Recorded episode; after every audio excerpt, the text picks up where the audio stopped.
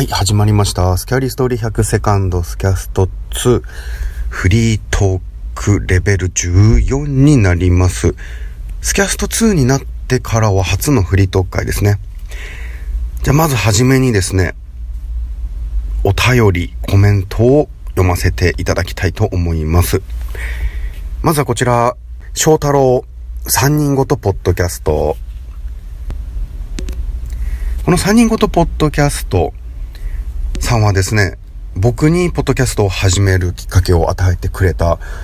方と言いますか、3人で雑談をされている3人ごとというポッドキャストの方なんですけれども、まあ、地元が一緒でリアルに会ったこともある友人ですね。の翔太郎さん。次回100回おめでとう。次の番組も楽しみにしておきます。次はアンカーで配信かなというコメントをいただきました。こちら、まだファーストの99回の時にいただいたコメントですね。で、まあ今僕、シーサーブログで、ポッドキャスト、まあ音声ファイルを配信させていただいてるんですけれども、まあシーサーで引き続きするのか、アンカーっていうアプリで、こちらアンカーにアップすると、確か6つぐらい他の音声配信サービスに同時にアップされる。その中にもあの、Google Podcast も入っている。Android には、もう買った時に、購入した時からも入っているアプリになるんですかね、最近だと。Google Podcast にも配信されるという。まあ、迷った末に、そうですね、両方アップしております。まあ、アンカーもアップしてるんですけれども、この iTunes のポッドキャストの根元は変わらずシーサーブログの方になおります。あとは以前ね、あの、購読者数この翔くんは購読者数、自分のポッドキャストの購読者数を把握してるんですけれども、それのやり方を教えてもらったんですね。Google のフィードバーナーをこの間にかませると、いろいろとこうデータも見れたり、楽になるよっていうので調べてやってみたんですけれども、フィードバーナー登録したんですよ。でもね、あの、購読者数っていうとこの数字がゼロのまま上がっていかないので、まあ、自分の設定のミスかなと、ちょっともう諦めてしまいました。はい、次がですね、ネットショップ店主のつぶやき。こちらアマンさんですね。お女性アシスタントのナーさん。いいですね。セカンドシーズンがますます楽しみです。というセカンドシーズンに入る前に新しい女性アシスタントですって紹介させていただいたんですけれども、ただいま行方不明になっておりまして、何があったのか、まあ、詳しくは前回のスキャスト2お聞きいただければなんとなくわかるのかな分かっていいのかなどうなのかなという感じになっております。あとはこちら、セカ、えー、セカストじゃないや、スキャスト2の配信が、審査が通った後に、アマンさんから購読レビュー完了とコメントをいただいて、こちらたくさん、僕が聞いてるポッドキャストの方々からもコメントをいただいてですね、あとは、辰年ラジオの時間、こちらの方からもセカンドシーズン楽しみですってコメントをいただいて、あとはおなじみのカチュさんも購読いたしました。でコメントいただいてますね。あとあの、岡山のフリーダムチンパンジー、フリチンの佐藤さんもコメントいただいて、今のスキャスト2のアートワークの方に、僕が去年のハロウィンでコスプレ、吸血鬼のコスプレをした時の写真を使ってるんですけれども、もう顔出してるんですね。なのでこちらに、おー、顔出しというにっこり顔文字も入れていただいて、コメントいただいてます。で、隣、なあさん。こちら、初期の頃はちょっと顔を薄く出してたんですけれども、まあ、いろんな問題が起きまして、まあ、隠しております。まあ、なあさん、フェミニンと、フリチの佐藤さんからコメントもいただいて。で、続きまして、キリのロアさん。こちらの、平成ゆ、失礼いたしました。平成全力悠長のポッドキャストをされている四国の方だったかな？女子大生の方なんですけれども、去年ね、あの、僕がミンコアという、ポッドキャスト内でのイベントコーナーをさせていただいたときに、こちら宣伝していただけますか？って声をかけたところ、番組の方で宣伝していただきました。その平成、えー全力悠長のキリンのロアさんからも、顔文字でパチパチ購読しましたと来ております。皆さんも本当楽し、楽しんでいただいているのならありがとうございます。コメントもたくさんありがとうございます。では、民コはもう楽しみです。まったり待ってます。と、桐野浦さんからコメントをいただいております。で、続きまして、カチュさん。この、セカンドの吸血鬼アイコンは、バオタカくんですか？中村指導に似てる。こう言われたことあるんですよ、僕。中村指導か、小袋の黒だ。あの、サングラスかけた大きい方が、太ったらバオタカくんだよね。痩せたらこの二人似てるよねって言われたことがあります。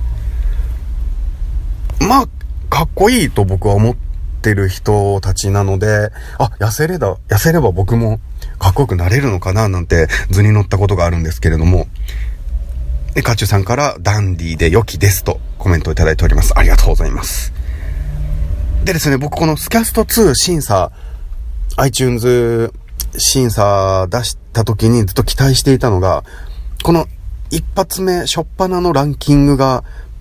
ど、どれぐらいに入るのかなっていう。これずっと気にしていたんですけれども、皆様ありがとうございます。こちらがですね、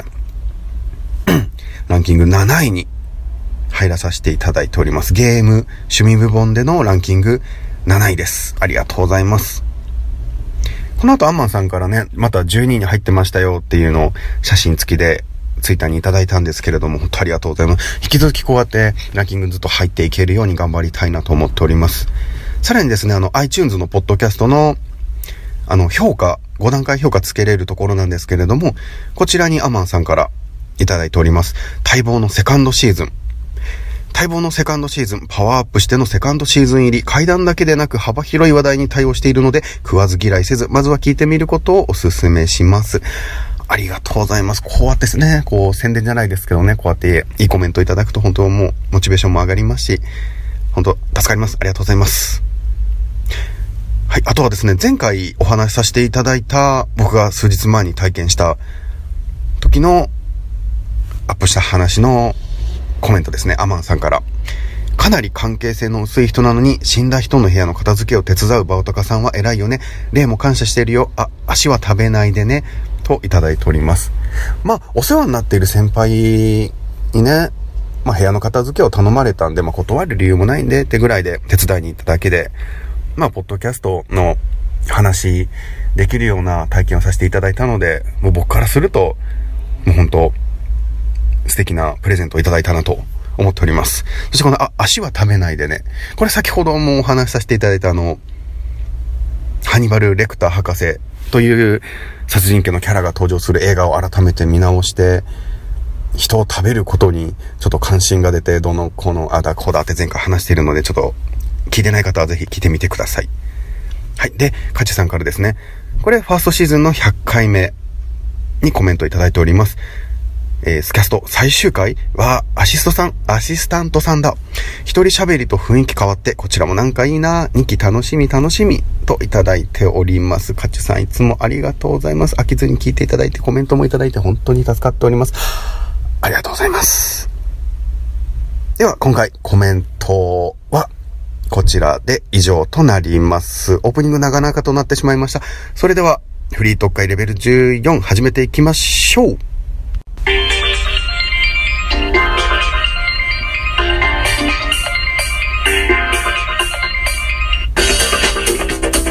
今回はですね、3、4年前に僕の昔からの仲良かった友人3人が四国に車で旅行に遊びに行った時の話なんですけれども、なんか車で高知、瀬戸内海渡って愛媛、高知、徳島、香川とぐるっと回ってきたみたいな話だったと思うんですけれども、まあ、写真も送ってくれて、こう、海沿いの海岸沿いみたいなところを歩いている動画まで見せてもらったりしたんですけれども、これ旅行に行ったよって数日後会って話を聞いて、で、プレゼントがあるって聞いたんですよ。で、プレゼントなんだろうって期待してたんですけど、まずはお土産話ですね。こういうとこ行って、こういうことしたよとか、この場所は高校でこうだったよとか。で、まあ、独身3人の30代前半の男性旅行に行ったら、付き物って言ったらあれなんですけれども、あれ、香川県って言ってたかな？どこだったかな？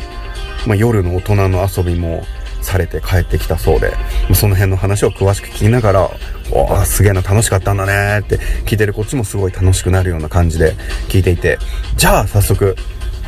お土産、何くれるのって思ったら、なんかね、何センチだろう ?1 メートルあったかなぐらいの、1メートル未満ぐらいの木の棒をいただいて、え、何これっていう。でも、パッと気づいたら、さっき見せてもらった、あの海岸沿い、海沿い歩いている動画の中で、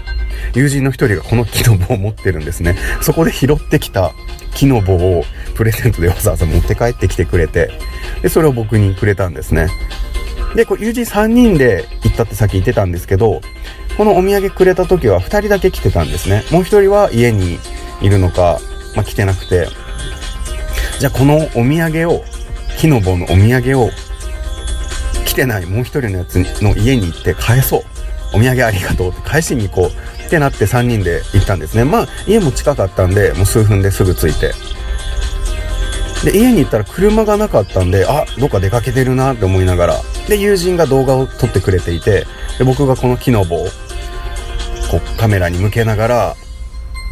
こう、プレゼントありがとう。じゃあ返しとくねって、そいつんちの庭に、駐車場にポイッと投げて帰る動画を撮って、そいつに送って帰ったんですね。なんかこういうくだらないことが昔から好きだったんですけれども、まあ若い頃に比べたらくだらなさレベルがちょっともう下がってきてちょっと落ち着いてきたのかなとは思いながら。で、まあこの木の棒のプレゼントは結局お土産はネタだったんですけど、あの四国、高知といえばカツオですかね。カツオが有名なんですけれども、カツオ人間っていうキャラクターがいて、その人形がついたキーホルダーをいただいて、今でも自分の車に飾ってます。体は人の形、手足があってふんどし巻いてて真っ黒なんですけど、顔はカツオで、あの、カツオの、あれなんだっけ名前出てこないな。兜、なんとかみたいな。頭だけ切り落とした感じになってるんで、後頭部はこう切った断面になってるんですね。で、頭をギュッと押すと、目玉がビヨーンって飛び出すっていう、カツオ人間って人形なんですけれども、これもう気に入って今でも車に飾ってます。これが本当のお土産だったんですね。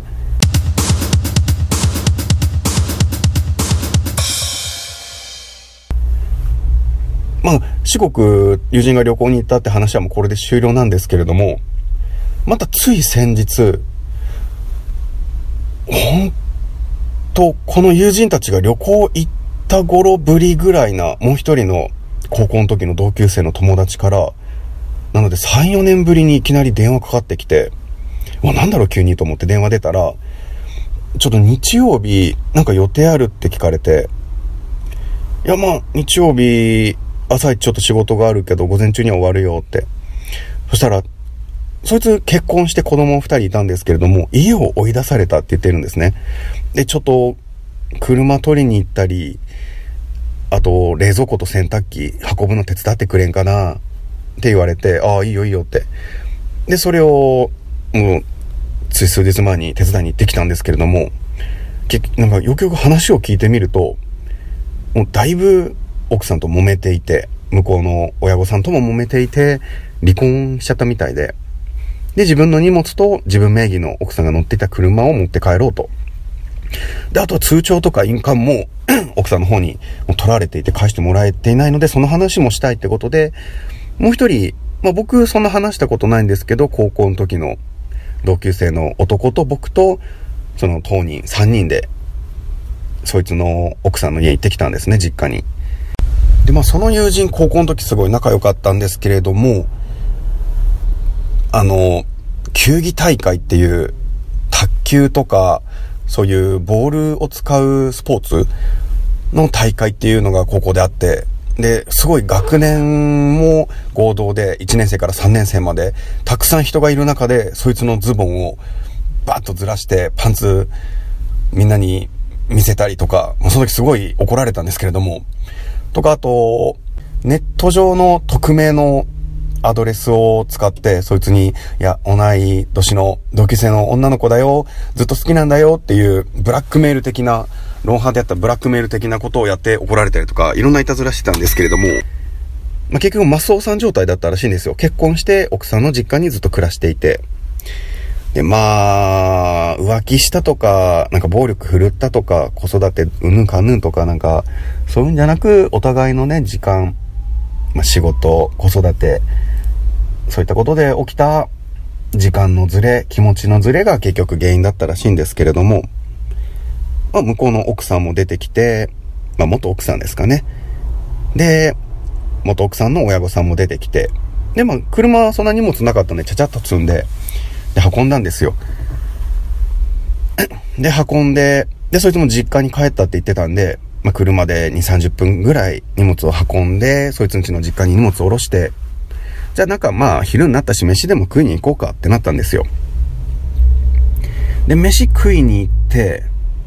と思ったんですけれども、先にこの持って帰った洗濯機と冷蔵庫のうちの洗濯機はもう壊れてるから捨てると。で、車に積んでる冷蔵庫は売りに行きたいって言ってたんで、あ、じゃあ先に売りに行こうよ邪魔だしって。で、売りに行ったんですよ。で、売りに行った時に、まあ、あの、リサイクルショップなんですけれども、冷蔵庫、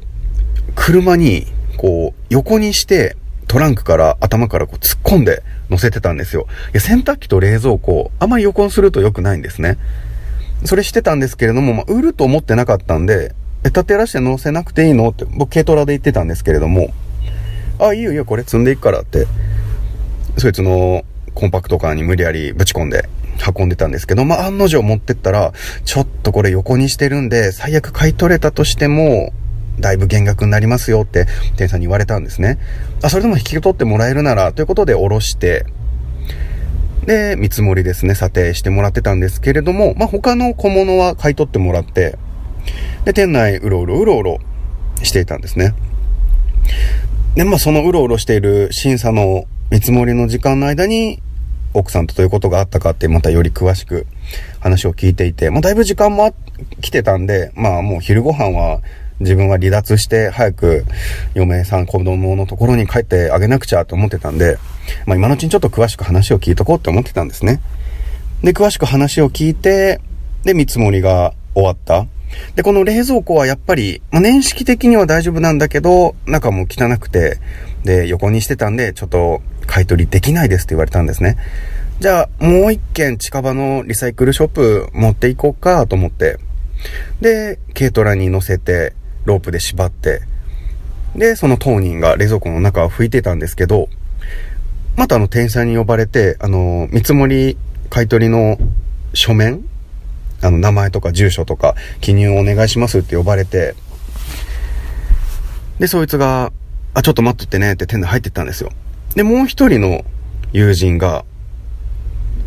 なんかまあちょろちょろ、まあそんな喋るやつじゃなかったんで、向こうから話しかけてくることもなく、こっちから話しかけても一言二言返事が返ってきて会話が続かないなっていう感じの僕とそいつの仲だったんですけれども、まあ、ちょろちょろちょろちょろうろうろうろうろお店の中で入ってみたり、商品見てみたり、出てきたり、うろうろうろうろしてて、で、その当人がお店の中入ってって、で、タオル、軽トラの荷台に置いて行ってたんですね。で、とりあえず寒かったんで、まあ、帰ってくるの待とうって、まあ、わざわざ俺が拭いてやる必要もないなって思ってたら、そのもう一人の高校の同級生、男が、軽トラの助手席のドア、ガチャって開けてきて、はい、タオルって渡してきたんですよ。で、さらに助手席に置いてた僕のカバンの上に、その冷蔵庫の中、拭くタオル、ぼさっと置いて、え、なんだこいつ？みたいな。いや、カバン汚れるし、タオル置くなよ、みたいな。てか、はい、タオルってなんで俺に拭けってことかよ、みたいな。いや、なんか、すごいおとなしいのに、え、なんでそんなこと言ってきたんだろう？って困惑しながら、半分イラッとしながら、結局冷蔵庫、そのイライラをぶつけて、むちゃくちゃ綺麗にしてやりましたよ。綺麗にしてやって、また別のリサイクルショップ持ってったら、1万円いかなかったですけれども、もう焼肉男が2人いけるぐらいの金額で売れましたよ。何だったの？なんでハイタオルだったんだろうなって今でもよくわかんない。だからってそいつに文句 言うような性格でもなかったんで、あーって言って吹いたんですけど、まあ、ただイラッとした話ですね。まあでもね、なんか、もうその冷蔵庫買い取ってくれたもう一個のリサイクルショップ、こちらも見積もり待ってる間に店内うろうろしてたら、なんとですね、あの、また別の友人たちが四国旅行行った時の、あの、プレゼントでお土産でいただいたカツオ人間。カツオ人間のキャラクターのグッズが、そのお店に並んでました、一つ。誰かがもらったのか買ったのか、売っちゃったんですね。僕は売らずに、死ぬまで壊れるまでなくさないように大事に取っておこうと思います。そしてこの並んでいたカツオ人間みたいに大切なものを捨てないように、そして捨てられないようにしようと思いました。